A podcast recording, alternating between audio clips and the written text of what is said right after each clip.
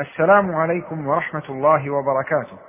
يسر تسجيلات إيلاف الإسلامية في الكويت أن تقدم لكم هذه المادة لفضيلة الشيخ عثمان الخميس. كثيرا طيبا مباركا فيه. الحمد لله تبارك وتعالى على نعمه التي لا تعد ولا تحصى. الحمد لله جل وعلا على أن هدانا للإيمان وما كنا لنهتدي لولا أن هدانا الله. والحمد لله ثم الحمد لله على أن وفقنا الله تبارك وتعالى على تدارس إلى تدارس العلم والتفقه في دين الله جل وعلا. كيف وقد قال صلوات الله وسلامه عليه من يرد الله به خيرا يفقهه في الدين. فنسأل الله جل وعلا أن لا يضيع سعينا وسعيكم وأن يجعل ذلك في ميزان أعمالنا وأعمالكم. يوم أن نلقى الله جل وعلا فنجد عنده الخير العظيم. إن طلب العلم الشرعي من أهم الأمور التي يتقرب بها العبد إلى الله جل وعلا وكان من أمر الله جل وعلا لنبيه محمد صلى الله عليه وآله وسلم أن قال له وقل ربي زدني علما. فنحن أتباع هذا النبي الكريم صلوات الله وسلامه عليه فنقول جميعا ربنا زدنا علما. فنسأل الله تبارك وتعالى أن يزيدنا وإياكم علما وأن يوفقنا إلى ما يحب ويرضى.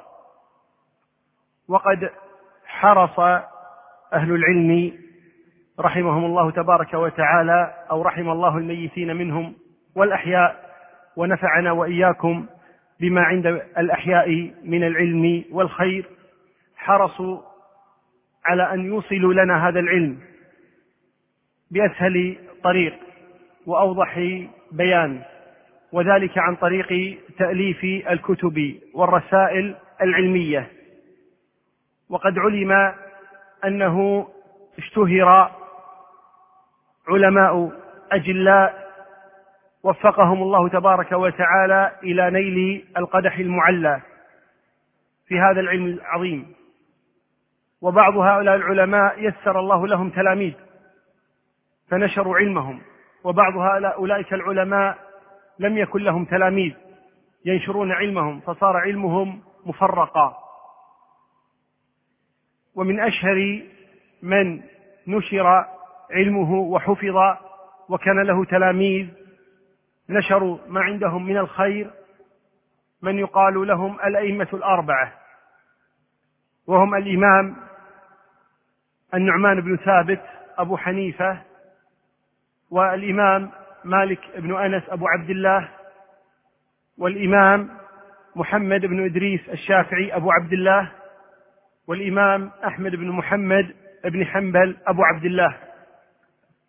هؤلاء الأئمة الأربعة يسر الله لهم تلاميذ نشروا علمهم بين الناس. وهذا العلم الذي نشر فيه خير كثير ونفع عظيم. فلذلك نهل منه العلماء كابر عن كابر وصاغر عن كابر حتى بلغ هذا العلم إلى ما نراه اليوم. وما سنتدارسه في هذه الليالي هو كتاب البيوع. من مذهب الإمام أو على مذهب الإمام أحمد بن حنبل أو أحمد بن محمد الشيباني رحمه الله تعالى. وذلك من كتاب دليل الطالب لنيل المطالب وهو على اسمه. دليل للطالب إلى أن ينال به المطالب العالية. عن طريق تفقهه في دين الله تبارك وتعالى. وهذا الكتاب هو كتاب مختصر في مذهب الإمام أحمد رحمه الله تعالى وهو مختصر من كتاب منتهى الإرادات لابن النجار الحنبلي الفتوحي. وهذا الكتاب منتهى الإرادات من أعظم كتب المذهب حيث جمع كتابين عظيمين في مذهب الإمام أحمد وهما المقنع لابن قدامة والتنقيح للمرداوي. فجاء الشيخ مرعي بن يوسف الكرمي الحنبلي المتوفى سنة ثلاث وثلاثين بعد الألف فاختصر هذا الكتاب وهو كتاب النجار منتهى الإرادات. اختصره اختصره بهذا الكتاب الذي بين أيدينا وهو دليل الطالب لنيل المطالب. وقام بخدمة هذا الكتاب أعني دليل الطالب الشيخ ابن ضيان رحمه الله تعالى حيث علق عليه وشرحه بكتاب يقال له منار السبيل. وخدمه بعد الشيخ الألباني رحمه الله بكتاب سماه إرواء الغليل. فالشاهد من هذا أن هذا الكتاب وهو كتاب نيل المطالب أو دليل الطالب لنيل المطالب هو ابن النجار ومؤلف الفرع وهو المختصر مرعي ابن يوسف خير الجزاء وأن يثيبهما على عملهما هذا وأن يجعله في ميزان أعمالهما. وكما ذكرت في البداية فإن حديثنا سيكون عن كتاب البيوع خاصة لأن فترة الدورة كما هو معلوم قصيرة وهي لمدة عشرة أيام تقريبا. فرأينا أن تكون في كتاب البيوع وذلك لأهميته ولأن أكثر الدارسين للفقه وأنا أخشى وأخشى أن أكون مبالغا. أقول إن كثيرين من الدارسين للفقه تتوقف دراستهم على كتاب الطهارة والصلاة ثم يتوقفون بعد ذلك ولا يدرسون ما بعدها. أي ما بعد كتاب الطهارة وكتاب الصلاة. وإن اجتهد بعضهم فإنه قد يأخذ كتاب الصيام والزكاة والحج ثم يتوقف الغالب الغالب الغالبية. وقليل جدا من يتجاوز هذا الأمر إلى أن يدخل في بقية أبواب وكتب الفقه. ولذلك كان الاختيار لكتاب البيوع أو كتاب البيع من هذا المختصر الجليل ألا وهو دليل الطالب. البيع لغة مأخوذ من الباع. مأخوذ من الباع. هناك شبر وذراع وباع. أليس كذلك؟ ها؟ شبر وذراع وباع. ما هو الباع؟ سؤال لكم. ما هو الباع؟ أنا بسطت المسألة. قلت لكم شبر وذراع وباع. فما هو الباع؟ نعم هذا هو الباع. هذا هو الباع. وقد جاء فيه حديث من يذكره؟ نعم. نعم حديث القدسي. وفيه ومن تقرب إلي ذراعا تقربت إليه باعا فالباع من أو البيع من الباع. والباع هو مد اليد كل من المتبايعين يمد باعه أي يمد يده ليأخذ من الآخر. هذا يأخذ الثمن وذاك يأخذ المثمن البضاعة. فلما صار كل واحد منهم يمد باعه فلذلك سمي البيع بيعا. لهذا السبب. وقيل إن اسم البيع مأخوذ من المبايعة والبيعة وهي أخذ العهد بين الناس أي أن كل منهما يأخذ العهد على صاحبه بأن يقبل ما أعطاه الآخر فهذا يدفع الثمن وذاك يدفع المثمن. والبيع كما هو معلوم ثابت بالكتاب والسنة والإجماع. فقد جاء في كتاب الله تبارك وتعالى وأحل الله البيع وحرم الربا. وجاء في سنة النبي صلى الله عليه وسلم البيعان في الخيار. وجاء كذلك من السنة الفعلية حيث باع واشترى صلوات الله وسلامه عليه. وجاء في السنة التقريرية حيث باع أصحابه واشتروا وهو يعلم ذلك. وأما الإجماع فمنعقد.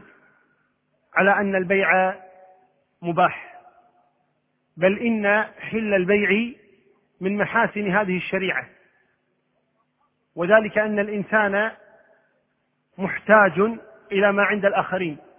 كل إنسان لا يكتفي بما عنده بل يحتاج إلى ما في أيدي الناس. فكان إما أن يأخذ هذا الذي في أيديهم ظلما وعدوانا وإما أن ياخذه يأخذه بيعا وشراءه. فأحل الله تبارك وتعالى البيع وحرم الظلم والعدوان. وهذا من محاسن هذه الشريعة التي نظمت علاقة العبد مع الخالق وعباد وعلاقة العبد مع العبد. فنظمت العلاقة بين المخلوقين ونظمت العلاقة بين العبيد وخالقهم سبحانه وتعالى. وقد كثر في كتاب الله تبارك وتعالى ذكر المعاملات بين الناس. بل إن أطول آية في كتاب الله تبارك وتعالى هي آية في المعاملات وهي آية الدين وهي آية الدين في أي سورة؟ ها؟ في البقرة؟ كم رقم الآية؟ 282 كم عدد حروفها؟ إلى أن تغلطون؟ طيب. فالشاهد أن البيع مباح في الكتاب والسنة والإجماع وهو كما قلنا من محاسن هذه الشريعة العظيمة. نبدأ بهذا الكتاب. قال المؤلف من المؤلف؟ كل يوم سأسألكم كل ليلة سأسألكم عن اسم المؤلف. مرعي ابن يوسف الكرمي الحنبلي. نعم. قال المؤلف رحمه الله تعالى كتاب البيع. وينعقد لا هزلا بالقول الدال على البيع والشراء وبالمعاطاة. كأعطني بهذا خبزا فيعطيه ما يرضيه. لا هزلا جملة اعتراضية. فكأنه قال وينعقد بالقول الدال على البيع والشراء. أي ينعقد البيع. بالقول الدال على البيع والشراء وقوله لا هزلا لعموم قول النبي صلى الله عليه وآله وسلم إنما الأعمال بالنيات فإذا باع أو اشترى هازلا فهذا لم ينوي البيع ولم ينوي الشراء فلذلك لا ينعقد البيع إلا إذا اجتمعت معه النية إلا إذا اجتمعت معه النية فالهازل غير قاصد للبيع. لذلك لا ينعقد بيعه ولا ينعقد شراؤه. قال ينعقد بالقول الدال على البيع والشراء وبالمعاطاة. القول الدال على البيع والشراء. بعني. بعني. هذا قول دال على البيع. اشتريت. هذا قول دال على الشراء. وأي قول دل على البيع أو دل على الشراء فالبيع والشراء منعقد به سواء كان باللغة العربية أو في غيرها من اللغات. فكل ما تعارف عليه الناس أنه دال على البيع والشراء بينهم فهو دال على البيع والشراء شرعا. قال وبالمعاطاة كأعطني بهذا خبزا. أعطني بهذا خبزا. هذه معاطاة. والمعاطاة لا تكون بالقول وإنما تكون بالفعل. المعاطاة تكون بالفعل لا القول. كمثل رجل يأتي إلى الخباز فيعطيه عشرين فلسا فيعطيه الخباز خبزة واحدة. لا هذا قال بعني ولا ذاك قال آه، اشتري مني. ولا ذاك قال بعتك ولا ذاك ولا الثاني قال اشتريت. وإنما أعطاه مالا وأعطاه خبزا. أو يدخل رجلا رجل إلى دكان. فيجد الأسعار قد وضعت على البضائع. فيرى بضاعة بدينار. فيأخذ هذه البضاعة ويسلمه الدينار ويخرج. لا هذا يتكلم يقول بعت ولا ذاك يتكلم يقول اشتريت. وإنما معاطاة. دل عليه دل على القبول والرضا الفعل الظاهر. من دفع المال وأخذ البضاعة وأخذ المال وترك البضاعة. فهذا الفعل من البائع والمشتري دليل على القبول وعلى الرضا. فهذه تسمى معاطاة. وهذا أمر جائز. لأن الله جل وعلا أحل البيع ولم يحدد سبحانه وتعالى صيغة معينة في البيع لا يجوز أن نتعداها وإنما قال وأحل الله البيع. أحل الله البيع. بأي صورة كانت لا يو. المهم كل ما تعارف عليه الناس أنه بيع فهو البيع الذي يرضاه الله جل وعلا. قال وشروطه سبعة. إذا البيع لا بد له من شروط. فإذا توفرت هذه الشروط في البيع صح البيع. وإذا لم تتوفر هذه الشروط في البيع لم يصح. انتبهوا. نحن الآن نبيع ونشتري ولا نعرف أو لا يعرف الكثير منا هذه الشروط. فإذا لم نلتزم هذه الشروط فقد يكون بيعنا غير صحيح قد يكون باطلا. فلذلك من الضروري جدا أن يعرف الإنسان شروط البيع وشروط الشراء. حتى يصح بيعه. نعم. قال أحدها أي شروط الرضا. من هذه الشروط الرضا. قول الله تبارك وتعالى يا أيها الذين آمنوا لا تأكلوا أموالكم بينكم بالباطل إلا أن تكون تجارة عن تراض منكم. اذا لابد من التراضي. لابد من التراضي. ولذلك جاء في الحديث إنما البيع عن تراض إنما البيع عن تراض. اذا إذا كان هناك عدم رضا من البائع أو المشتري فإن البيع لا يصح. صورة عدم الرضا الإكراه. كأن يكره الإنسان على البيع. يكره الإنسان على البيع. بأن يهدد بالضرب أو القتل أو الاعتداء على عرضه إن لم يبع. بع بيتك هذا وإلا قتلناك. بع سيارتك هذه وإلا ضربناك. بع كذا وإلا فعلنا كذا.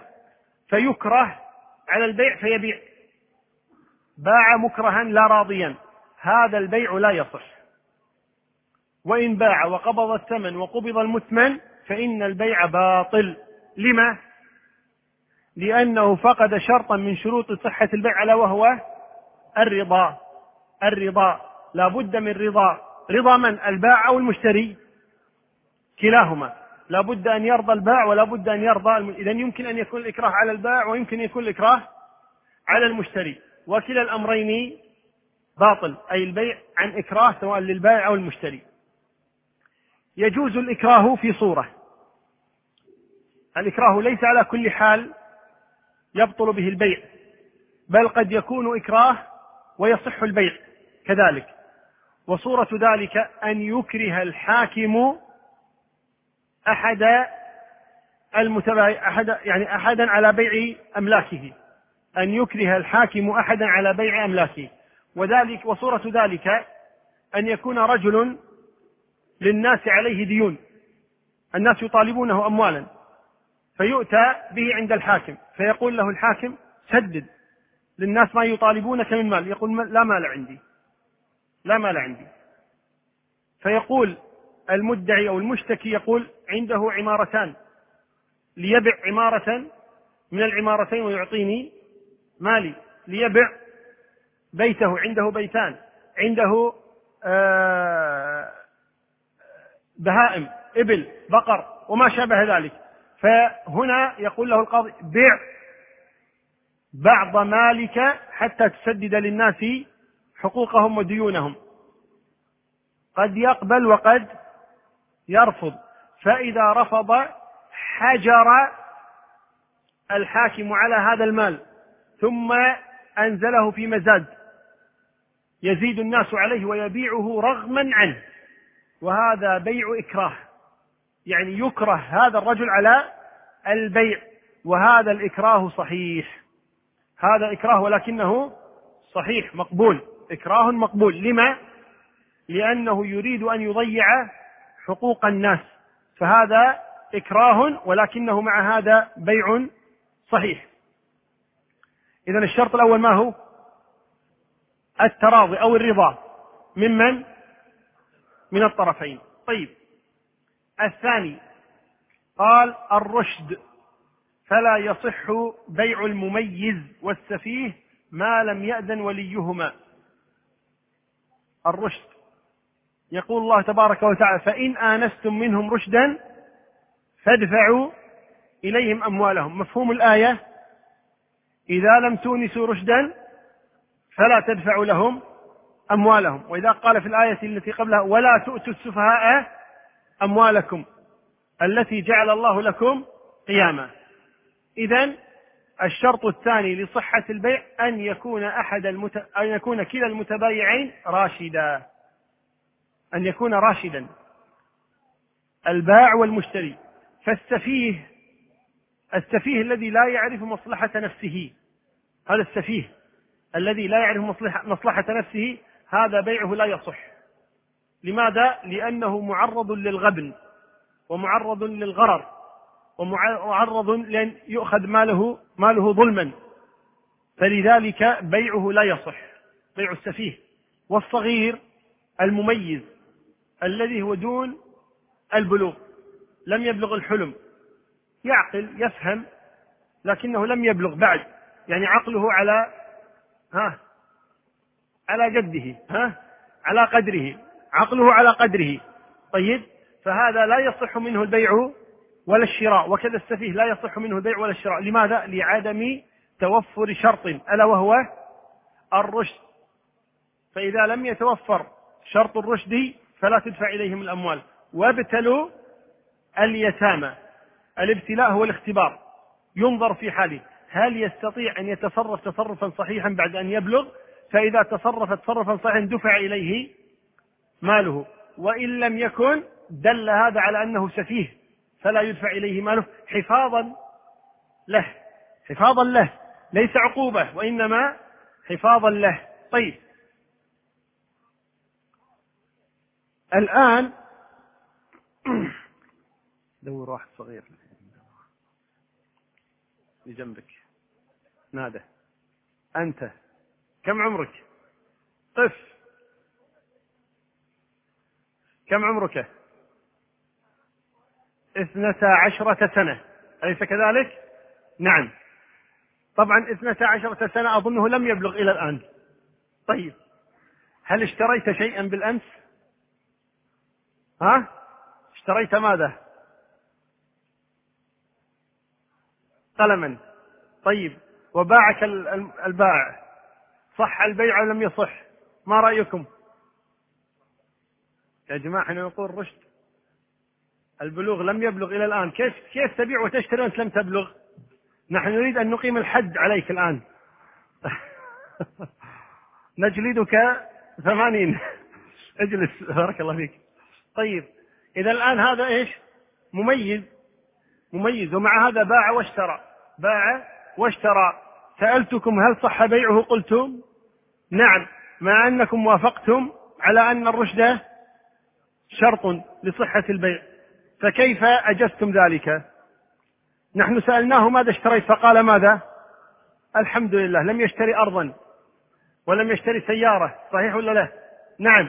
لم يشتري شيئا ذا قيمة وإنما هذه تسمى محققات يعني الأشياء اليسيرة قال أهل العلم ولا بأس بالبيع في هذه الأمور. يعني من المميز والسفيه لهما أن يشتريا مثل هذه الأمور. أما الأشياء العظيمة كالبيوت والسيارات والعمارات والأراضي وما شابه ذلك فليس لهم أن يبيعوا ولا يشتروا. سمعت؟ ما تبيع عرض بيت أبوك بعد. طيب. إذا الشرط الثاني من شروط صحة البيع ما هو؟ الرشد. إذا اجتمع معنا شرطان. ما هما؟ الرشد. وإن راضي. نعم صح. الرشد والرضا. الرشد والرضا. نعم.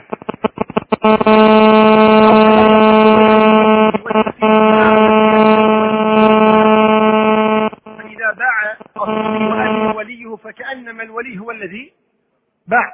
وإذا باع السفيه فأذن الولي فكأنما الولي هو الذي باع. إذا هو الحذر كان من ماذا؟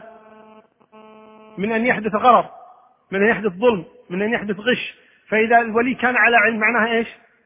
أمنا من أن يكون وقع غرر وأمنا أن يكون وقع ظلم. فلذلك جاز البيع. ولذلك جاز البيع. لأن المشتري كأنما هو من؟ الولي وليس السفيه أو الصغير. الشرط الثالث.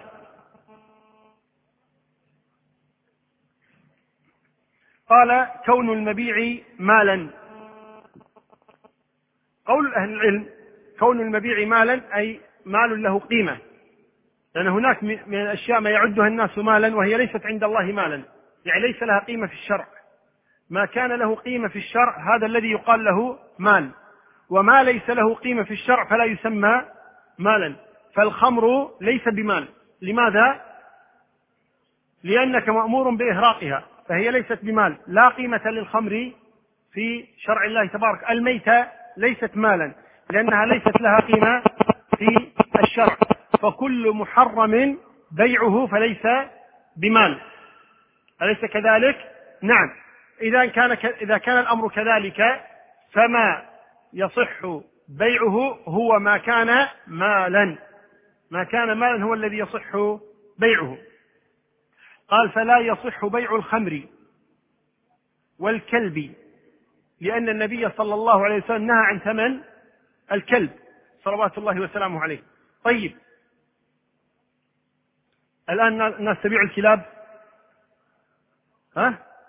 تبيع الكلاب؟ طيب تبيع الخمور. أليس كذلك؟ وتبيع الخمور. أما بيع الخمور فباطل قولا واحد أما بيع الكلاب فالكلاب مأذون بها من وجه.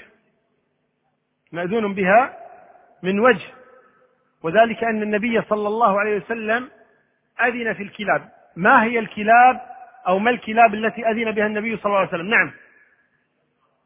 كلب الصيد وكلب الحراسة والحرث. كل ما يحتاجه الناس. ما أسمع. الذي يدل الأعمى؟ نعم. والماشية. طيب. الذي ورد فيه الحديث عن النبي صلى الله عليه وسلم كلب الحرث والماشية والصيد. كلب الحرث والماشية والصيد. وإنما قاس عليه أهل العلم كلب الحراسة قاس عليه أهل العلم كلب الحراسة. طيب. وأما ما من الذي ذكر؟ طيب من ذكر الآن وهو ما يحتاج إليه الناس ما يحتاج إليه الناس. هذه الكلاب أذن بها الشارع أذن بها الشارع. لكن المال في تعريف المذهب المال هو ما كان فيه نفع مباح لغير حاجة. ما كان فيه نفع مباح لغير حاجة. هذا الذي يسمى مالا. هذا الذي يسمى مالا. ما كان فيه نفع مباح لغير حاجة. نفع مباح لغير حاجة. ما اجتمعت فيه هذه الشروط الثلاثة هذا هو ما يسمى بالمال. طيب. التفاح. فيه نفع. ها؟ مباح. يجوز عند الحاجة ولا يجوز في أي وقت؟ يجوز في أي وقت. إذا التفاح مال. طيب. الغنم فيه نفع. ها؟ مباح. لحاجة أو لغير حاجة؟ لغير حاجة. طيب. الخمر فيه نفع. ما في نفع. ها؟ يسألونك عن الخمر والميسر. قل فيهما اسم كبير. ومنافع للناس. في نفع لكنه مباح. ها؟ غير مباح. إذا نفع غير مباح. إذا تركناه. طيب. الكلب. فيه نفع. مباح. ها؟ في بعض الحالات إذا مباح لحاجة. إذا مباح لحاجة. بدون حاجة. ها؟ من اقتنى كلبا؟ ها نقص من أجله كل يوم قراط. طيب إذا كان الأمر كذلك إذا لا يجوز الانتفاع بالكلب إلا لحاجة إلا لحاجة. إذا الكلب فيه نفع مباح لحاجة. نفع مباح إذا هذا هذا النفع المباح مقيد بإيش؟ بالحاجة. إذا كان كذلك فليس بمال. على المذهب إن كان كذلك فلا يعتبر مالا لأنه إنما أبيح لا لحله وإنما للحاجة إليه أبيح للحاجة إليه. ولذلك منعوا من بيع الكلب. وهناك قول آخر أنه يجوز بيع الكلب الذي يكون لحاجة. نعم. الرابع الثلاثة إيش هي؟ تراضي والرشد وأن يكون مالا. نعم. أن يكون تراض وأن يكون رشد وأن يكون ها؟ نعم أن يكون مال. طيب الشرط الرابع أن يكون المبيع ملكا للبائع. أن يكون المبيع ملكا للبائع. هل يجوز لك أن تبيع سيارتي؟ ها؟ لماذا؟ لأنك لا تملكها.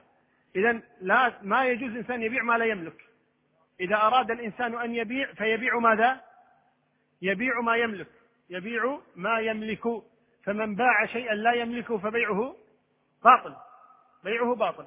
طيب هناك أناس يبيعون أشياء لا يملكونها ولكن مأذون لهم في البيع. مثل من؟ الوكيل. ولا لا؟ الوكيل. ما يبيع عن موكله؟ ها؟ يبيع. إذا الوكيل ممن يتصرف لكن هذا إيش؟ بإذن. من بإذن صاحب المال. وإذا قال المؤلف هنا أن يكون المبيع ملكا للبائع أو مأذونا له فيه. وقت العقد. الوكيل مأذون له؟ ما جعله وكيلا عنه إلا أنه إيش؟ أذن له. يعني أنا وكلتك أن تبيع سيارتي. إذا الآن صرت إيش؟ مأذونا لك ولا غير مأذون؟ صرت مأذونا لك في البيع. طيب إذا الوكيل مأذون له. الوصي مأذون له؟ الوكيل من هو الوكيل؟ من هو عرف الوكيل؟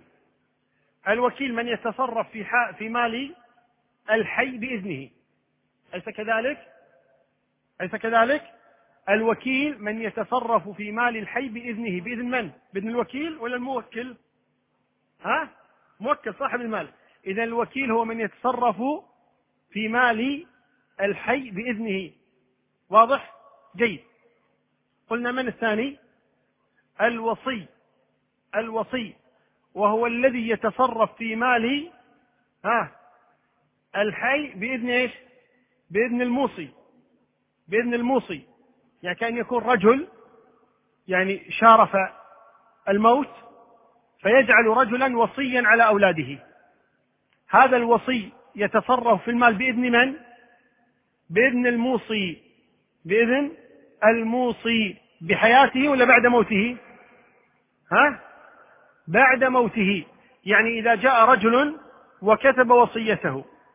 جاء رجل وكتب وصيته وصيته. فقال وصيتي إلى فلان أن يتصرف في مالي وينفق منه على أولادي. متى يستطيع أن يتصرف؟ في حياته ولا بعد موته؟ بعد موته. إذا الوصي هو من يتصرف في مال الوصي بعد موته والوكيل في إذا افترق في ماذا؟ في أن الوكيل يتصرف في حياة صاحب المال وأما الوصي يتصرف بعد موته. في ثالث ها؟ الولي جيد. الولي الولي هو الذي يتصرف في مال ها؟ المتولى عليه. يتصرف في مال المتولى عليه. وهذه الولاية إما أن تكون شرعية يعني من الله جل وعلا كولاية الأب على ابنه. هذه ولاية من الله جل وعلا. الآن أنتم الآن الآباء الموجودون هنا أليس عندكم أبناء لهم أموال؟ تتصرفون في هذه الأموال لمصلحتهم. فهذه إيش ولاية؟ هذه إيش؟ هذه ولاية. من أعطاك هذه الولاية الله جل وعلا. الله جل وعلا أعطاك هذه الولاية. إذا هذه ولاية تسلط من الشارع لك على مال من ولاك أمره وهو ولدك. هذا ولي على المال. وهناك ولي ليس من أمر الشارع وإنما من أمر الحاكم القاضي. ومن يختاره القاضي لأن يكون متوليا على مال اليتيم مثلا. يتيم ما عنده مثلا أولياء أو أولياؤه ليسوا ثقات. طيب أخذوا ماله ولعبوا فيه وكذا فيختار القاضي رجلا صالحا فيجعله وليا على هذا المال أو أحيانا يتولى القاضي نفسه هذا الأمر. فهذا ولي ولكنه من أين؟ من الشارع أو من حكم الشرع؟ من حكم الشرع من حكم الشرع يقضي به القاضي. وإذا قد يتغير هذا الولي. طيب إذا كم واحد الآن عندنا؟ ثلاثة. من هم؟ وكيل ووصي ولي. في رابع يتصرف في مال؟ نعم. الناظر. ناظر المدرسة. صح؟ ناظر الوقف؟ إي نعم ناظر الوقف. ناظر الوقف. ناظر الوقف هذا هو الرابع. وهو الذي يكون مسؤولا على الوقف. يعني الإنسان يوقف وقفا. يوقف وقفا. يوقف مزرعة. يوقف ارضا. طيب يوقف مدرسة. يوقف آه، عمارة يوقف شيئا. طيب هذا الوقف يحتاج إلى مسؤول. ينظر في حاجات هذا الوقف. الزرع يحتاج إلى عناية ورعاية وإلى عمال. العمارة تحتاج إلى حارس تحتاج إلى إصلاحات. طيب الأجار يؤخذ من هؤلاء ويسلم إلى آه، من يستحق هذا الوقف أن أوقف على الفقراء أو أوقف على طلبة العلم أو أوقف على المجاهدين أو أوقف على أئمة المساجد. حسب الوقف. هذا الوقف يحتاج إلى مسؤول. هذا المسؤول عن الوقف يسمى ناظر. يسمى ناظر. ناظر الوقف. ناظر الوقف. إذا هؤلاء الأربعة كلهم مأذون لهم في التصرف. هؤلاء الأربعة كلهم مأذون لهم في التصرف. من يعيدهم سريعا؟ نعم. أنت. أعد. من هم الأربعة اللي يتصرفون في المال؟ إيه؟ ماشي. الولي والوصي والناظر والوكيل. هذه ما غششوك إياها الرابعة. نبي واحد يسردها سردا. ها؟ نعم. الوكيل الوصي الولي وناظر الوقف إذا هؤلاء الأربعة يتصرفون بالإذن. إذا البيع لا يصح إلا من مالك البيع والشراء لا يصح إلا من مالك أو من مأذون له. إلا من مالك أو مأذون له. إذا ما هي الشروط الأربعة الآن اللي وصلنا إليها؟ نعم. الرضا. أن يكون مالا. أن يكون مالكا أو مأذونا له. والرشد. طيب. طيب. قال فلا يصح بيع الفضولي ولو أجيز بعد. الفضولي باختصار هو الملقوف. الفضولي هو الملقوف وهو الذي يتصرف في مال الغير بدون إذنهم. الذي يتصرف في مال الغير بدون إذنهم. وأنا ما ودي الحين أضرب مثال تزعلون زين؟ طيب. هذا الملقوف أو الفضولي هو الذي يتصرف في مال الغير بغير إذنهم. كان يأتي إنسان يسمع أن مثلا عادي ها؟ طيب يسمع أن زيادا يريد بيع سيارته. سمع. أن زياد يريد بيع سيارته. فجلس مجلسا ولا واحد يسأل. قال يا جماعة ما تعرفون بي أم للبيع؟ قال والله أنا ودي أشتري بي أم وكذا. ولا بعتها زين. طيب هذا من بيع. طيب فيقول يا جماعة ما تعرفون BMW للبيع؟ أنا ودي أشتري BM كذا قال اشتري BM كم؟ قال له BM 520 صدق؟ ها؟ 528 طيب قال أنا BM 528 قال له هذا أنا أعرف لك BM أنا عندي BM 528 نظيفة لونها كذا واضح ولا لا؟ قال كم تبيها؟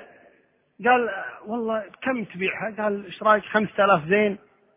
قال له ذاك ها 5000 أربعة ونص قال له أربعة ونص تستاهلها فباعه السيارة باعه السيارة وهو إيش؟ لا يملكها ولا هو وكيل ولا ناظر ولا ولي ولا وصي واضح ولا لا؟ وإنما هو إيش؟ فضولي فضولي فجاء هذا البائع إلى زياد قال له زياد قال نعم قال وين السويتش؟ قال لماذا؟ قال بعت سيارتك قال نعم قال بعت سيارتك والله بيعة ما تحلم فيها. كيف ما كيف؟ قال السيارة الآن أنت لو بتنزلها بالسوق كم تسوى؟ قال والله يمكن ثلاثة ونص. قال بعت لك بأربعة ونص. وما أبي إلا 500 دينار بس لي. طيب بعتها لك بأربعة ونص. هنا الآن هذه البيعة الآن. قد يفرح بها صاحب السيارة وقد لا يفرح. صحيح ولا لا؟ نعم. قد يقول له آسف كيف تبيع سيارتي؟ ما حطيتك وكيل ولا وصي ولا ولي ولا ناظر كيف تبيع سيارتي؟ لا يا أخي أنا رافض. هل يصح البيع؟ لا يصح البيع قولا واحدا. لا يصح البيع قولا واحدا. هو عاد يتصرف مع الذي باعه. البيع غير صحيح. طيب قد يرضى زياد بالبيع؟ قد يرضى بالبيع. قد يقول والله بعت جيدة. جزاك الله خير. خير إن شاء الله. أنا وافقت. فأتم البيع هنا. هل يصح هذا البيع أو لا يصح؟ على المذهب لا يصح. انتبهوا. لماذا يقول؟ ولا يصح بيع الفضولي ولو أجيز بعد. لا يصح إيش؟ ولو أجيز. إذا لا يصح. لماذا؟ لأنه فقد شرطا من شروط صحة البيع. ما هو؟ بيع الملك. هل هو باع ما يملك؟ ما باع شيء يملكه. هل هو باع شيء ما دون الله بالتصرف فيه؟ أبدا ولا باع شيء ما دون الله بالتصرف فيه. إذا كان كذا قال فلا يصح البيع. والقول الثاني وهو رواية أخرى في مذهب الإمام أحمد وقول الإمام مالك واختيار شيخ الإسلام تيمية واختاره شيخنا رحمه الله تعالى أن البيع صحيح. أن البيع صحيح ولكنه متوقف على إيش؟ على الإجازة والإذن. فإذا أجاز صاحب الملك وأذن صح البيع وإلا فلا. إذا إذا لم يأذن فالقول واحد أنه إيش؟ لا يصح البيع لأنه باع ما لا يملك. وأما إذا أجاز فقولان كما قلنا والظاهر والعلم عند الله أن البيع صحيح. نعم. الخامس من شروط صحة البيع القدرة على تسليمه. فلا يصح بيع الآبق والشارد ولو لقادر على تحصيلهما. القدرة على التسليم.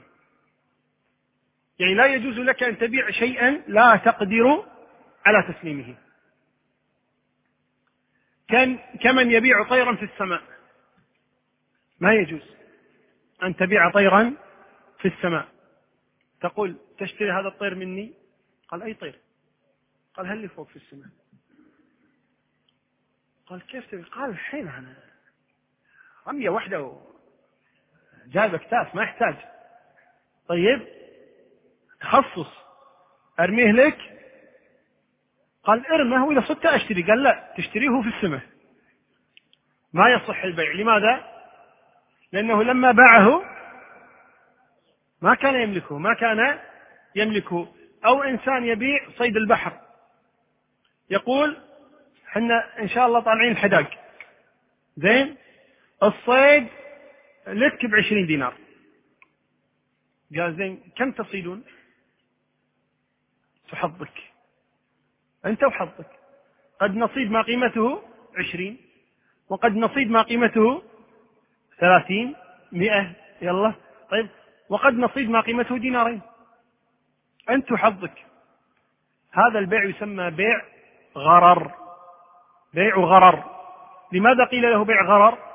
لأنه احتمال الظلم وارد ولا غير وارد؟ وارد. للبائع أو للمشتري؟ للطرفين. قد يكون الصيد أكثر من العشرين وقد يكون أقل وقد يكون مساويا للعشرين. ففي حال الزيادة ظلم لمن؟ للبائع. وفي حال النقص ظلم للمشتري. ولذلك لا يصح هذا البيع. كذا بيع الآبق. الآبق هو العبد الذي يهرب من سيده. فيأتي رجل يقول يا جماعة عندي عبد آبق. من وجده؟ ما أدري أين ذهب. فيقول له قائل بعه. بعه. على الأقل استفيد من ثمنه. فيقول أبيعه. من يشتري؟ العبد الآبق. أو آخر له جمل شارد. بعير شارد. فيقول له شخص بعه. طيب.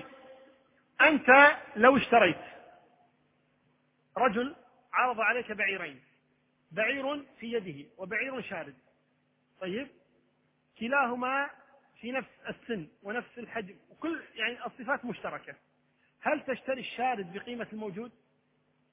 لماذا؟ لا يقول لك أبد أخوه أخوه.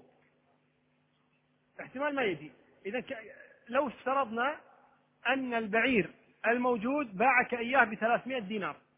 بكم تشتري الشارد؟ سؤال موجه لك. إن اشتريت بكم تشتري؟ خلوه. هو اللي بيشتري. وكيل. طيب هو اللي يشتري ها. 150 طيب. من يشتري ب 150 يرفع يده. لا تخافون ترى ما راح نبيعكم صدق. ارفعوا أيديكم. الذي يشتري ب 150 يرفع يده. البعير الموجود ب 300 الشارد ب 150 من يشتري ب 150 يرفع يده. ولا أحد؟ طيب من يشتري ب 50 يرفع يده. دعوا عنكم حرام وحلال هل نفرض إنه حلال؟ نفرض إن البيع حلال. افرضوا إن البيع حلال. دعوا الآن الحرام والحلال. من يشتري بعيرا شاردا بخمسين وهو يبحث عنه إن وجده وإلا فقد الخمسين من يشتريه بخمسين؟ خمسين دينار نعم. دينار ما تشتريه كيف انت هذا شأنك. طيب إحنا بننزل بننزل. من يشتريه بخمسة دنانير؟ بعير شارد. وعنده استعداد يروح يدور. ها خمسة دنانير. زين. إي نعم. طيب. اذا الآن هذا البعير الشارد. احتمال أن يجده المشتري واحتمال أن لا يجده. فيقول أنا الآن سأجازف وأشتري هذا البعير. لن أشتريه بثلاثمائة. فيقول له الباع قيمته ثلاثمائة. والله أخو هذا. تماما. وهذا أنت رضيت بثلاثمائة. قال لكن ذاك شارد قد أجده وقد لا. قال لا إن شاء الله أنك تجده. طيب إن شاء الله إنك تجده. وأنا أتوقع تلقاه من هالمكان ولا طيب روح أنت له. صحيح؟ طيب هو يقول أنا أتوقع أنه في هذا المكان أو هذا المكان. يقول ذاك لا لا أضمن. تدري أشتريه بمئة. فإن وجدته فأنت كسبان كان ضايع عليك. واخذت 100 دينار. وإن ما وجدته أنت أخذت 100 دينار بدون مقابل. صحيح ولا لا؟ اذا المشتري الآن أو عفوا البائع إما أن يكون غانما إذا لم يوجد البعير. أخذ مئة دينار والبعير أصلا ضايع. وإما أن يكون غارما خسران إذا ذاك لقى البعير خاصة إذا ذاك هو اللي خاشه ها؟ خلاص راح عليه البعير الآن. باعه بكم؟ بمئة مع أنه يسوى كم؟ ثلاثمائة دينار. إذا صار البائع بين إيش؟ بين غارم وبين غانم. لأن أخذ أموال بغير حق وإن وإما أخذت منه أموال بغير حق. هذا من؟ البائع ننظر للمشتري. المشتري إما أن يجد البعير وإما أن لا يجده. فإن وجد البعير وهو دفع 100 دينار وقيمته 300 فهو إيش؟ غانم ربحه. وإما أن لا يجد البعير فالمئة راحت عليه. ولا لا؟ راحت عليه. فهو غارم. هذا هو القمار. هذا هو القمار. ولذلك حرم هذا البيع لأن كلا الطرفين إما غانم وإما غارم. فهذا هو أو هذه قاعدة الميسر كما يقول أهل العلم. قاعدة الميسر هو أن المقامرين أحدهما غانم والآخر غارم. أما في حال البيع باع بعيرا بثلاثمائة واشترى بعيرا بثلاثمائة فكلاهما غانم غارم ولا لا؟ هذا دفع وأخذ بالمقابل وهذا دفع ورضا ولا لا؟ وهذا بيع الناس. نعم. السادس السادس الخمسة الأول. ها شروط البيع الخمسة الأول. ها خفت الأيدي. تكاثرت الذئاب على خراش فلا تدري خراش ما يصيب. تكاثرت الشروط خمسة بس فقط ما طلبنا أكثر. نريد شخصا ما تكلم. نريد خمسة الشروط الخمسة التي ذكرناها ما هي؟ نعم.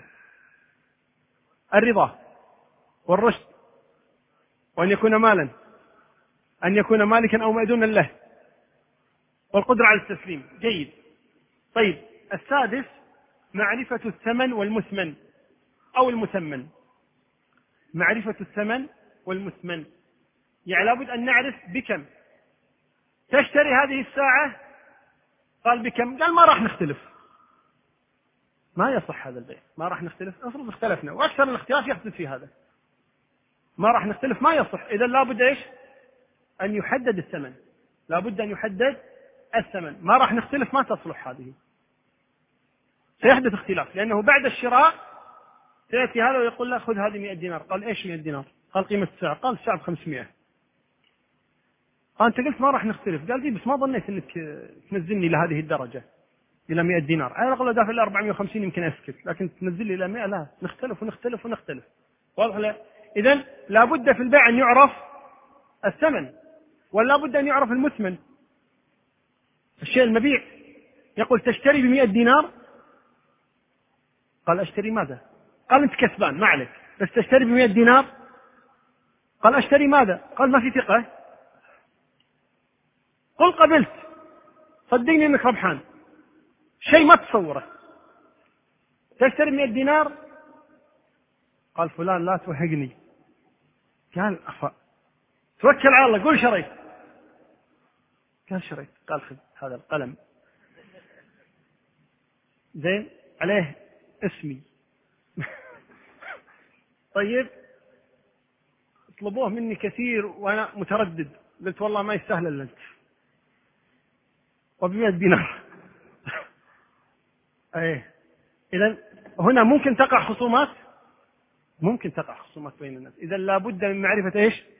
معرفة الثمن ومعرفة المثمن. بماذا يعرف؟ إما بالرؤية. تشتري هذه بمئة. إذا هنا إيش؟ عرف الثمن وعرف المثمن. قال وإما بالوصف. الوصف ما هو الوصف؟ وصف الدقيق الواضح. الوصف الدقيق الواضح. تشتري سيارة ما هي السيارة؟ سيارة تويوتا طراز كذا لونها كذا آه، سليمة كذا. إذا عرفت بالوصف أو ما عرفت؟ عرفت بالوصف يصح البيع. إذا عرفت إيش؟ بالوصف. تشتري بيتا أي بيت؟ قال بيوت الدخل المحدود أو بيوت الدخل المتوسط. هذه البيوت لم أغير فيه شيئا لم كذا وجهه كذا. آه وصفه وصفا يزيل اللبس. صح البيع. لماذا؟ لأنه كأنه رآه لأنه كأنه رآه إذا إما بالوصف أو المشاهدة. حلق قال تشتري؟ قال اشتري ماذا؟ قال هذا البيت. يصح العقد. طيب. السابع. الشرط السابع. ما هي الشروط الستة؟ ها؟ الرضا. الثمن والمثمن. الرشد. أن يكون مالا. ممكن مساعدة ما في مشكلة. القدرة على التسليم. أن يكون مالكا. أن يكون مالكا للمال أو ما دون له في التصرف. جيد. السابع قال أن يكون منجزا لا معلقا. كبعتك إذا جاء رأس الشهر أو إن رضي زيد. قال تبيع هذه الساعة قال بعتك إذا رضي زيد. بعتك إذا رضي زيد. هل باعه؟ ما باعه. وإنما هذا وعد. هذا وعد بالبيع وعد بالبيع مثل خطة الزواج. الخطبة في الزواج هي عبارة عن إيش؟ وعد بالزواج وعد بالزواج. إذا هي ليست زواجا وإنما هي إيش؟ وعد بالزواج. فهذا يقول له بعتك إذا جاء رأس الشهر. ما باعه ما باعه. لكن فرق بينه وبين بعتك وأسلمك في رأس الشهر هذا جائز لأنه بسمي البيع. لكن هذا يقول بعتك إذا جاء إذا ما باع. إذا هنا إيش؟ لم يبع. إذا لابد أن يكون البيع إيش؟ بعتك. وانتهى. ما في إذا جاء رأس الشهر. لأنه قلنا إذا جاء رأس الشهر معناها إيش؟ وعد بالبيع وليس بيعا. قال ويصح بعت وقبلت إن شاء الله. قال تبيع هذه الساعة؟ قال بعت إن شاء الله. إيه إن شاء الله نعم ولا إن شاء الله لا؟ تحتمل. نقول ماذا يريد بإن شاء الله إذا أراد أن بإن شاء الله تبرك نقول صح البيع. وإن شاء وإن أراد بها التعليق. ها؟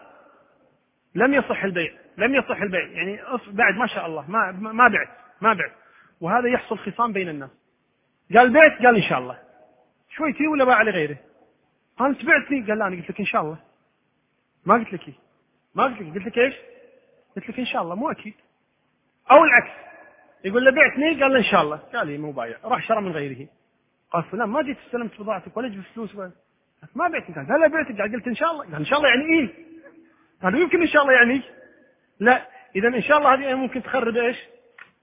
لابد أن يكون الكلام إيش؟ صريحا واضحا قاطعا. ما في بعتك إن شاء الله. بعتك ويقطع.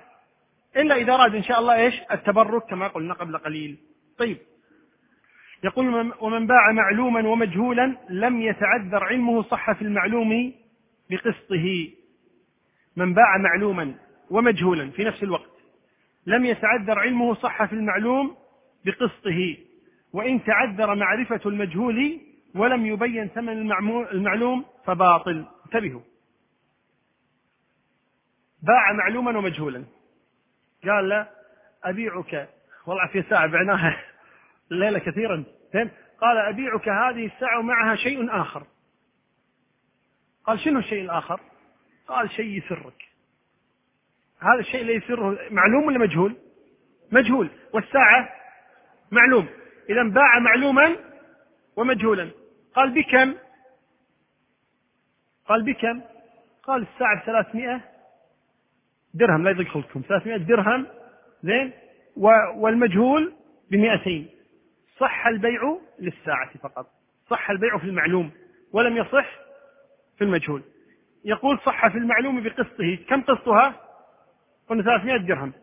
وإن تعذر هذا إذا عرف المجهول. إذا عرف المجهول. إذا علمه بعد ذلك. وإن تعذر معرفة المجهول ولم يبين ثمن المعلوم قال بعتك الساعة وشيء آخر بخمسمائة. طيب الساعة بكم؟ قال لا كلاهما بخمس إذا عرف قيمة الساعة لم يعرف. لم يعرف إلا مع ارتباطها بالمجهول إذا لم يصح البيع. لأن في الصورة الأولى إيش؟ عرف ثمنها فلا يضر صح بيع الساعة وإن لم يعرف المجهول. لكن في الصورة الثانية الساعة مرتبطة بالمجهول فلم يصح البيع. من يعيد السبعة ونختم بذلك الدرس؟ لأن الشخص ما تكلم. نعم. الرضا الرشد أن يكون مالا. مالكا للمال أو مأذونا له. القدرة على التسليم. معرفة الثمن والمثمن. أن يكون منجزا. والله أعلى وأعلم. وصلى الله وسلم وبارك على نبينا محمد. إذا كان أحد عنده سؤال لمدة دقيقة. نسمع سؤالين فقط. نعم. بيع الأقفاض بيع الأجل إذا كان بدون زيادة جائز بالإجماع وإذا كان مع الزيادة جائز على قول الجمهور. نعم. نعم. تعريف البيع اصطلاحا مبادرة مال بمال ولو مؤجلا. بسم الله الرحمن الرحيم. الحمد لله رب العالمين وصلى الله وسلم وبارك على نبينا محمد وعلى آله وصحابته أجمعين.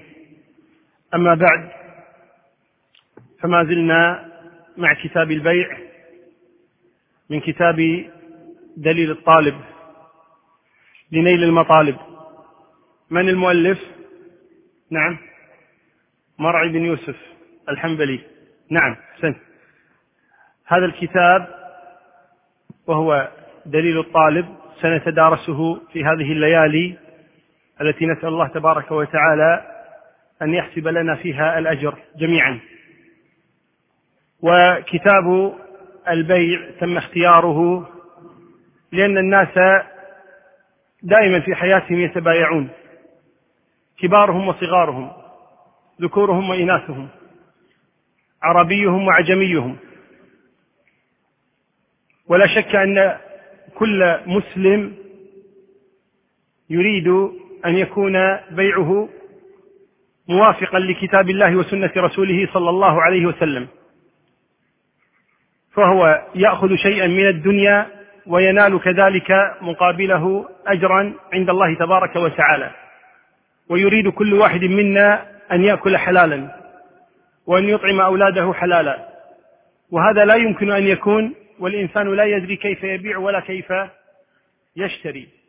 ولذلك صار لزاما علينا أن نتعلم أحكام البيع. تكلمنا في الليلة الماضية عن شروط صحة البيع. فنعيد ذكرها عن طريقكم. فذكرونا شروط صحة البيع وكل واحد يذكر شرطا فقط. نعم. لا جوابك التراضي الرشد رشد البائع والمشتري. كلاهما نعم. أن يكون المبيع مالا.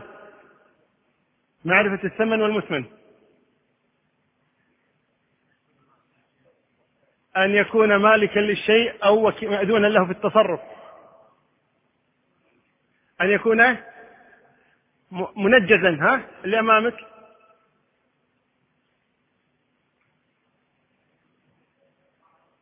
أن يكون مالكا للمبيع. القدرة على التسليم. من يجملها؟ من يذكر السبعة متصلة؟ نعم. منجزا؟ التراضي؟ الرشد؟ أن يكون مالا؟ أن يكون مالكا له أو مأذونا له؟ ورا غرزت لا نريد أحد يذكر السبعة متصلة. نعم. الرشد الرضا أن يكون مالا. لا طالع. أن يكون مملوكا؟ مملوكا له يعني. أي نعم. قدرة على التسليم؟ منجزا؟ الله المستعان.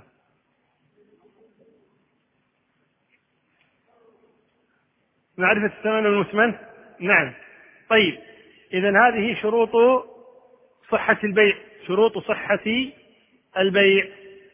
نبدأ بدرس هذه الليلة.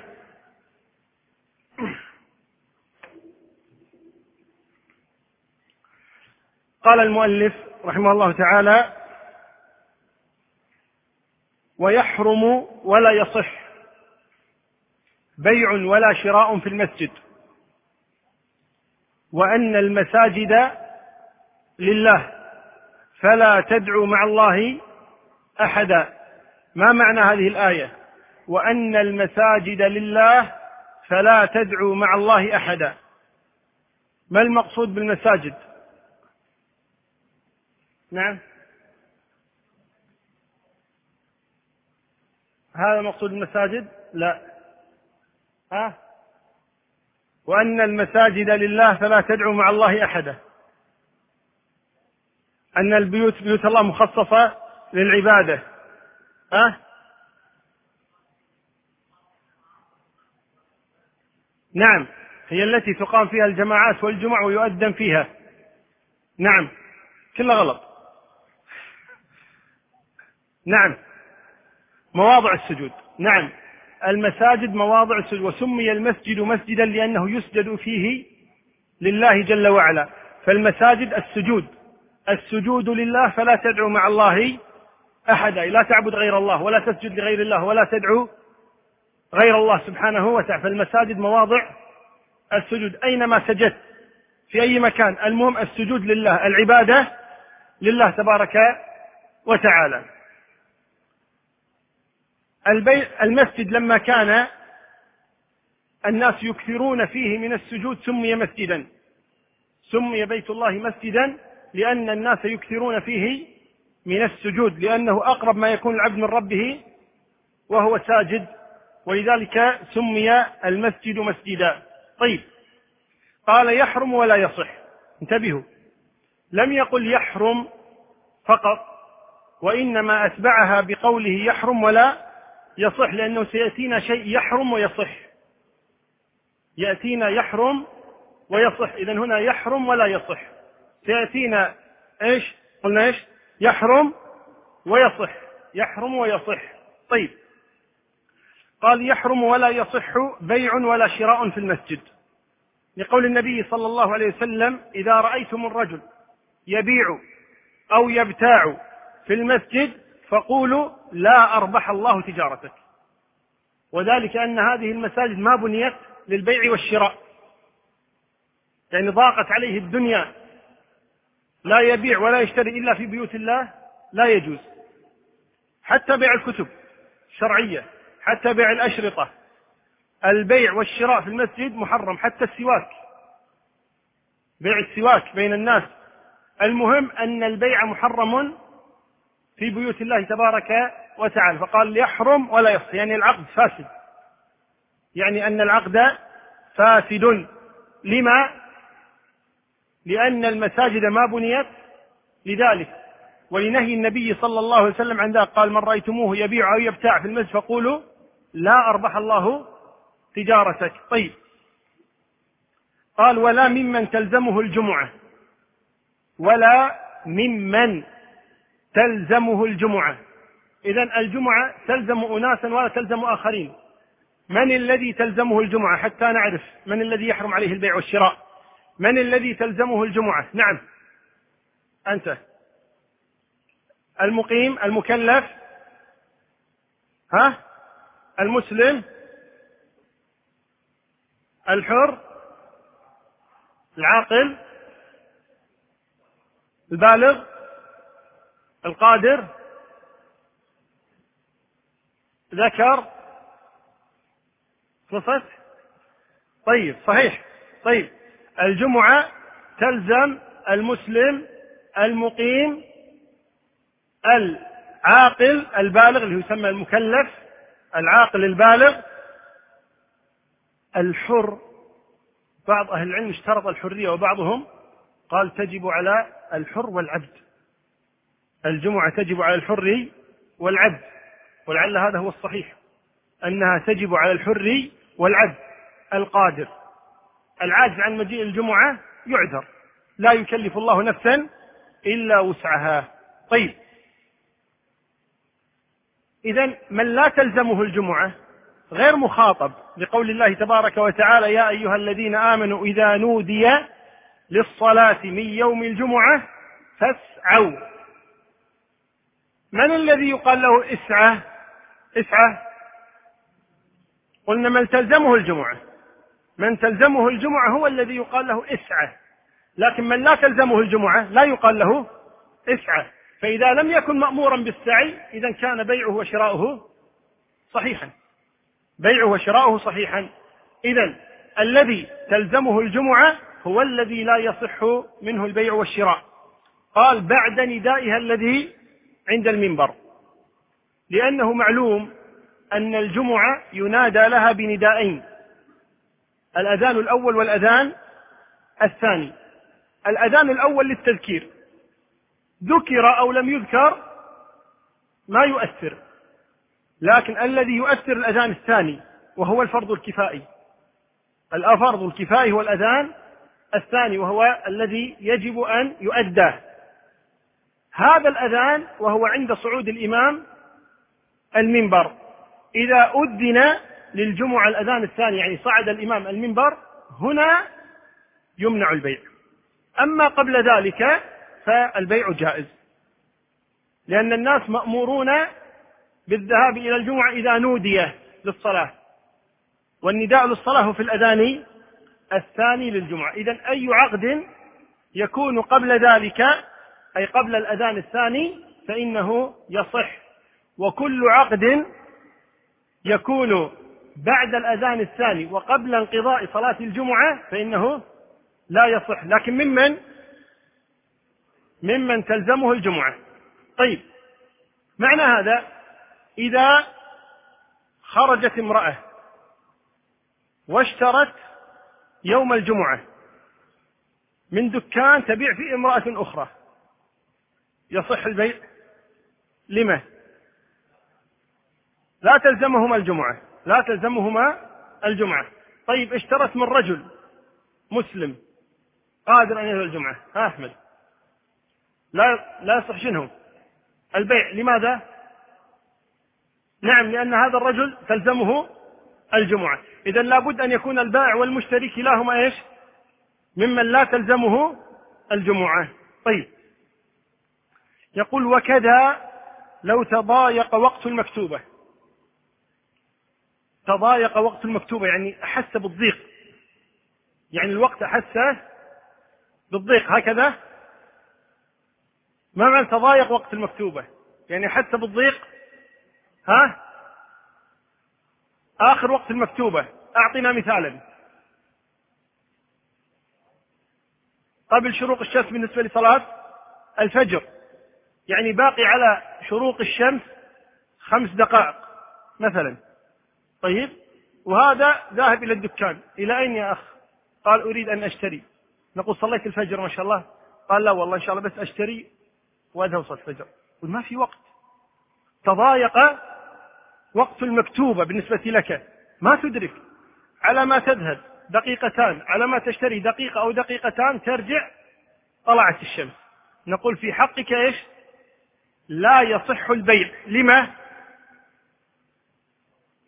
لأنه تضايق وقت المأمور الآن أن يصلي إيش؟ أن يصلي المكتوبة. إيش هي المكتوبة؟ الصلوات الخمس. المكتوبة هي الصلوات الخمس. طيب. قال ولا بيع العنب. أي ولا يصح يحرم. ويحرم يعني. ولا بيع العنب والعصير. هل هذا صحيح؟ يقول لا يصح بيع العنب ولا العصير. أحد منكم اشترى عنب اليوم؟ يقول لا يصح بيع العنب والعصير. عسى بس ما حد اشترى عنب اليوم ولا عصير؟ هذا المذهب كيفكم؟ أحد رأ... نعم. ها؟ الكلام ناقص؟ كمل. أحسنت. إي نعم أشوه. الحمد لله. يقول ولا يصح ولا بيع العنب والعصير لمتخذه خمرا. الحمد لله. إذا هكذا الجملة صحيحة؟ نعم هكذا الجملة صحيحة. يقول ولا بيع العنب والعصير لمتخذه خمرا. يعني إنسان جاءك يريد أن يشتري منك عنبا. يجوز أن تبيع العنب؟ يجوز. لكن إذا كنت تعلم أن هذا الرجل يريد أن يتخذ من هذا العنب خمرا لا يجوز لك أن تبيعه. لا يجوز لك أن تبيعه. لماذا؟ لأنه يريده إلى لشيء إيش؟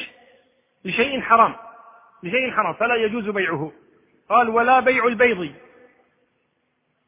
والجوز ونحوهما للقمار. للقمار.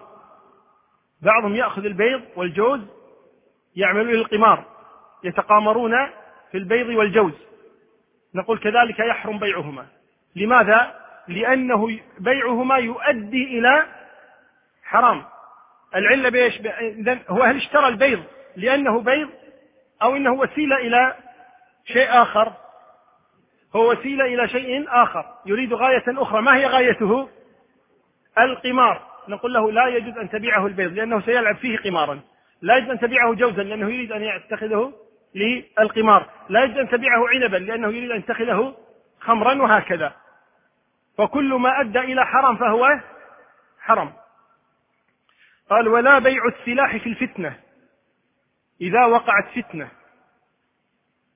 إذا وقعت فتنة بين المسلمين حرب بين المسلمين تجار الأسلحة لا يجوز لهم أن يبيعوا في هذه الأوقات. لماذا؟ لأنهم المطلوب منهم أنهم إيش؟ يطفئون الفتنة. وهم في بيعهم هذا ماذا يفعلون؟ يشعلون الفتنة هذه. يشعلون الفتنة ويزيدونها إضراما. فلذلك لا يجوز بيع السلاح في الفتنة. قال ولأهل الحرب. كذلك لا يجوز بيع السلاح لأهل الحرب. البلد الذي البلد الكافر الذي بينك وبينه حرب لا يجوز لك أن تبيعه سلاحا ليحارب به المسلمين. قال أو قطاع الطريق. أظنها واضحة. نعم. قال ولا بيع قن. قن. ما هو القن؟ العبد. القن هو العبد. قال ولا بيع قن مسلم. كيف يكون عبد ومسلما في نفس الوقت؟ كيف يكون عبدا ويكون مسلما في نفس الوقت؟ أليسوا العبيد هم سبي الجهاد؟ ولا لا؟ العبيد من أين يأتون؟ هم فقع؟ يطلعون من الأرض؟ من أين يأتون؟ هم سبي الجهاد. العبيد سبي الجهاد. طيب كيف يكون إذا مسلما؟ هل يجوز سبي المسلم؟ لا يجوز. لا يجوز سبي المسلم. من الذي يسبى؟ الكافر.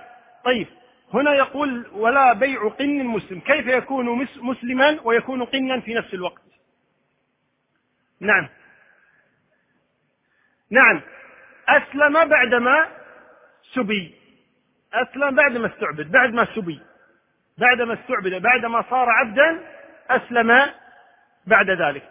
طيب قد يقول قال متى استعبدتم الناس وقد ولدتهم أمهاتهم أحرارا؟ فكيف يجوز للمسلمين أن يستعبدوا الناس؟ كيف يجوز للمسلمين أن يستعبدوا الناس؟ قال أهل العلم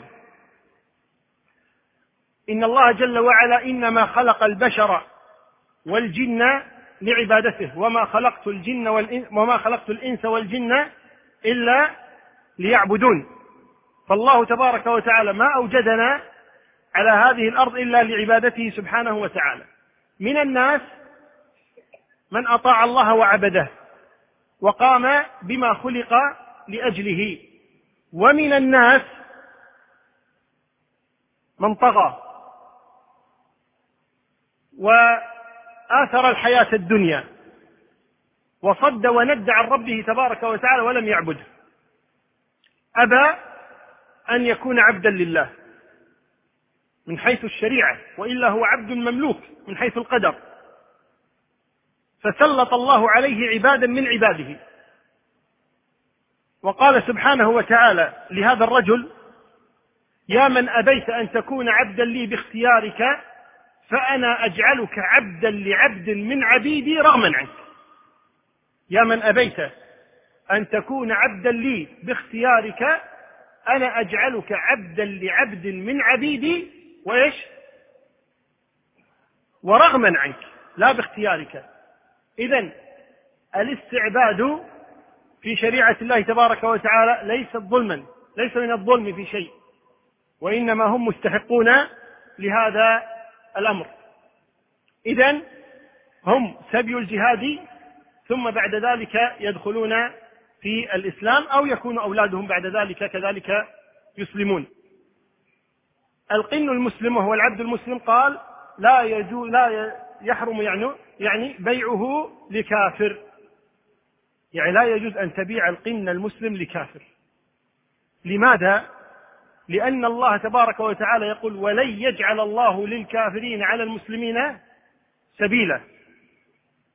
على المؤمنين سبيلا. فأنت إذا بعت المسلم للكافر صار له عيش صار له عليه سبيل. فلا يجوز لك أن تفعل هذا. قال لا يعتق عليه. يعني إذا كان يعتق عليه ما في مشكلة. إذا كان يعتق عليه بيعه عليه. ما في أي مشكلة.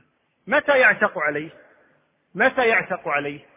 يعتق عليه إذا كان ذا رحم محرم.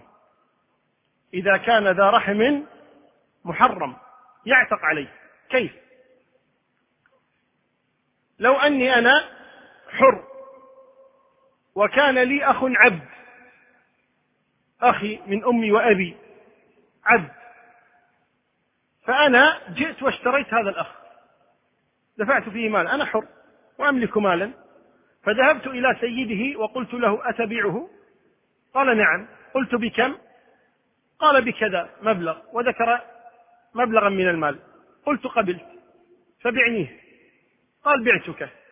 فدفعت المال وأخذت أخي. الآن ألست اشتريته؟ إذا يكون إيش؟ عبدا لي ملكا لي. لأني اشتريته. قالوا لا ما يكون عبدا لك. كيف؟ أنا الذي اشتريته. نعم لكنه رحم محرم. هو رحم محرم. يعني لو كان هو ذكر وأنت أنثى أو أنت ذكر وهو أنثى لا يجوز لكم التزاوج. لا يجوز لكم التزاوج. يعني كيف نعرف الرحم المحرم؟ هو فيما لو كان أحدهما ذكر ذكرا والثاني أنثى لا يجوز بينهما التزاوج فهذا هو الرحم المحرم. إذا من؟ إذا يكون أخوك أبوك أمك خالك خالتك ابن أخيك ابن أختك. كل هؤلاء يعتبرون إيش؟ رحم محرم. كل هؤلاء إذا اشتريتهم مباشرة يصيرون أحرارا. بدون ما تقول أنت إيش اذهب فأنت حر. الله قال له اذهب فأنت حر. يعني حررته الشريعة. لا أنت. لا أنت. أنت لك فضل في أنك اشتريته لكن لا يكون عبدا عندك وإنما يتحرر بمجرد أن يكون مملوكا لك. لقول النبي صلى الله عليه وسلم من ملك رحما محرما عتق عليه. من ملك ملك رحما محرما عتق عليه. إذا إذا جاءنا كافر يريد أن يشتري أخاه. أخوه عبد مسلم. وأراد الكافر أن يشتري أخاه نبيعه إياه. لماذا؟ سيعتق عليه. لن يكن له عليه سلطان. جاء ليشتري أباه. نبيعه عليه. لماذا؟ سيعتق عليه. يريد أن يشتري أمه. نبيعه يريد أن يشتري خالة خالته ابن أخيه ابن أختي بنت أخيه بنت أختي. المهم إذا أراد أن يشتري أحدا يعتق عليه بمجرد ملكه له لا مانع أن نبيعه عليه لأنه لم يكن له عليه سلطان. إذا متى نمتنع عن البيع؟ إذا كان له عليه سلطان. عسى الله تبارك وتعالى أن يأتي بالعبيد حتى نطبق هذه الأحكام إن شاء الله تعالى. وهذا ما يأتي إلا بالجهاد. طيب. قال ولا بيع على بيع المسلم. لقوله لمن اشترى شيئا بعشرة أعطيك مثله بتسعة. هذا بيع على بيع. ترى رجلا دخل إلى السوق واشترى تمرا. فقال بكم هذا التمر؟ قال هذا التمر بدينار. قال اشتريت. تم الاتفاق. لكنهما ما زال في المجلس كيفين اللي هو الخيار في البيع خيار المجلس البيعان بالخيار ما لم يتفرقا لم يتفرقا بعد. بائع ثاني حسود. رأى هذا اشترى بدينار تمرا فجاء للمشتري وقال له بكم اشتريت هذا التمر؟ قال بدينار. قال عندي مثله تماما بتسعمائة. تماما مثله بتسعمائة. قال صحيح. قال أبد أخوه. وعلشانك أنت بالذات 800 فقام هذا قال للأول رد علي مالي وخذ تمرك ورجع إلى صاحبه واشترى منه التمر. نقول يحرم. يحرم. ولا يصح البيع. لماذا؟ لأنه بيع على بيع أخيه. والعكس صحيح. والعكس صحيح وهو الشراء على شراء أخيه. يرى أن أخاه اشترى تمرا بدينار فيأتي للبائع ويقول فل هذه البيعة وأنا أشتريه منك بدينار ومئة أو بدينار ومئتين. رد عليه ماله وخذ تمرك وأنا أشتريه منك بدينار ومئتين. نقول أيضا هذا حرام لقول لنهي النبي صلى الله عليه وسلم عن ذلك. ولا يبع على بيع أخيه. إذا لا يجوز البيع على بيع على بيع أخيه. طيب. هذه بيوع إيش؟ محرمة. هذه بيوع محرمة. هناك أيضا بيوع محرمة أخرى. نذكرها سريعا. بيوع محرمة أخرى نذكرها سريعا. منها الدم. لنهي النبي صلى الله عليه وسلم عن ثمن الدم. الدم لا يجوز أن يباع. الدم لا يجوز أن يباع لنهي النبي صلى الله عليه وسلم عن ثمن الدم. كذلك عسب الفحل. عسب الفحل محرم. واحد يأجر البعير يروح يقرع النوق يحرم أو يأجر التيس بفلوس. لكي يقرع الصخول كذلك إيش؟ لا يجوز. كذلك كل شيء محرم كالأصنام. فهذه كذلك بيعها لا يجوز محرم. كذلك فضل الماء لمن هو محتاج إليه لا يجوز. بيع فضل الماء محرم. وهذه كلها حديث الصحيحين وكذلك بيع المزابنة محرم. وبيع المزابنة هو أن يأتي إنسان إلى صاحب نخل. ويقول له تبيعني الرطب الذي في النخل على رؤوس النخل رطب. ما زال إيش في العتوق؟ معلق. فيقول تبيعني هذا التمر أو هذا الرطب عفوا؟ فيقول نعم أبيعك هذا الرطب. بماذا؟ قال بتمر. عندي مثلا خمسمائة صاع من تمر بهذا الذي في النخل على رؤوس النخيل. يقول طيب كم الذي على رؤوس النخيل؟ قال بالتقدير لأنه لا يمكن وزنه ولا يمكن كيله. لأنه ما زال على رؤوس النخل. لكن الذي في الأرض مكيل معروف. الذي في الشجر غير معروف. فيبيعه الذي في الشجر مقابل الذي في الأرض. هذا يسمى مزابنة. هذا يسمى مزابنة. وهو محرم. وهو بيع الرطب على رؤوس النخل. خرصا بتمر مكيل. خرص يعني تقدير. يخرص يعني يقدر يظن يخمن. إنهم إلا يخرصون يعني إيش؟ يظنون. طيب. كذلك المحاقلة. بيع ما في الحقل مقابل أيضا شيء مكيل معلوم. لأن هنا في جهالة. أكيد يا هذا يغلب يا هذا يغلب. يا أن اللي يكون في الحقل أكثر من المكيل يا أن اللي يكون المكيل أكثر من اللي في الحقل لأن ذاك مجهول شبه مجهول. الذي في الحقل. فلذلك هذا البيع محرم. كذلك بيع المجهول. مر بنا بيع المجهول ولا لا؟ ما قلنا أن يكون المبيع معلوما ولا لا الثمن والمثمن. نعم. كذلك بيع الغرر. وصور الغرر كثيرة. ومن صور الغرر تلقي الركبان. وبيع الحاضر للبادي.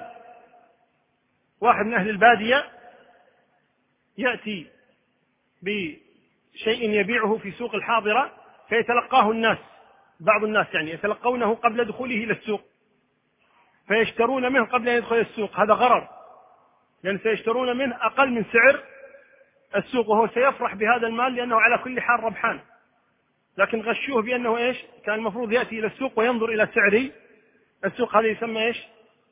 بيع غرر بيع غرر. كذلك حبل الحبلة. محرم. حبل الحبلة محرم. حبل الحبل هو الحمل. امرأة حامل وامرأة حبلى. يقال امرأة حامل وامرأة حبلى. إذا حبل الحبل هو إيش؟ حمل الحمل. هو حمل الحمل. فواحد عنده ناقة حامل. فيقول له يقول لصاحبه هل تشتري؟ قال أشتري ماذا؟ قال شفت اللي ببطنها الناقة؟ قال نعم قال أبيعك اللي ببطن اللي ببطنها أبيعك اللي ببطن اللي ببطنها يعني إذا نتجت هذه الناقة طيب ولدت الناقة التي تولد ستحمل وتلد أبيعك الذي سيولد منها ترى كانوا يتبايعون بذلك كانوا يتبايعون بذلك نهى عنه النبي صلى الله عليه وآله وسلم. كذلك بيع المضامين والملاقيح وهي مثلها. المضامين والملاقيح كذلك المضامين ما في بطون النوق والملاقيح ما في ظهور الإبل البعارين الذكور هذا كله من البيع المحرم. كذلك بيع المنابذة والملامسة. المنابذة والملامسة. هذا كذلك من البيع المحرم. بيع المنابذة يقول له شوف أنت وحظك. قال طيب شنو؟ قال شفت هالأغراض اللي قدامي؟ قال نعم. قال أي شيء من هذه الأغراض أرميه عليك هو بمئة. أرمي إليك شيئا بخمسين تأخذه بمئة. أرمي عليك شيئا بثلاثمائة تأخذه بمئة. أي شيء أرميه عليك فهو عليك بمئة. قابل ولا مو قابل؟ ولا ما قابل؟ قد يكون غير قابل وقد يقول قابل. إذا قبل هذا بيع منابذة محرم. لأنه قمار ممكن يحصل شيء أكثر من مئة ممكن يحصل شيء أقل ممكن يحصل شيء بمئة. إذا قمار فلذلك محرم بيع المنابذة. وكذا بيع الملامسة. واحد يدخل السوق المحل يشتري يقول له شوف.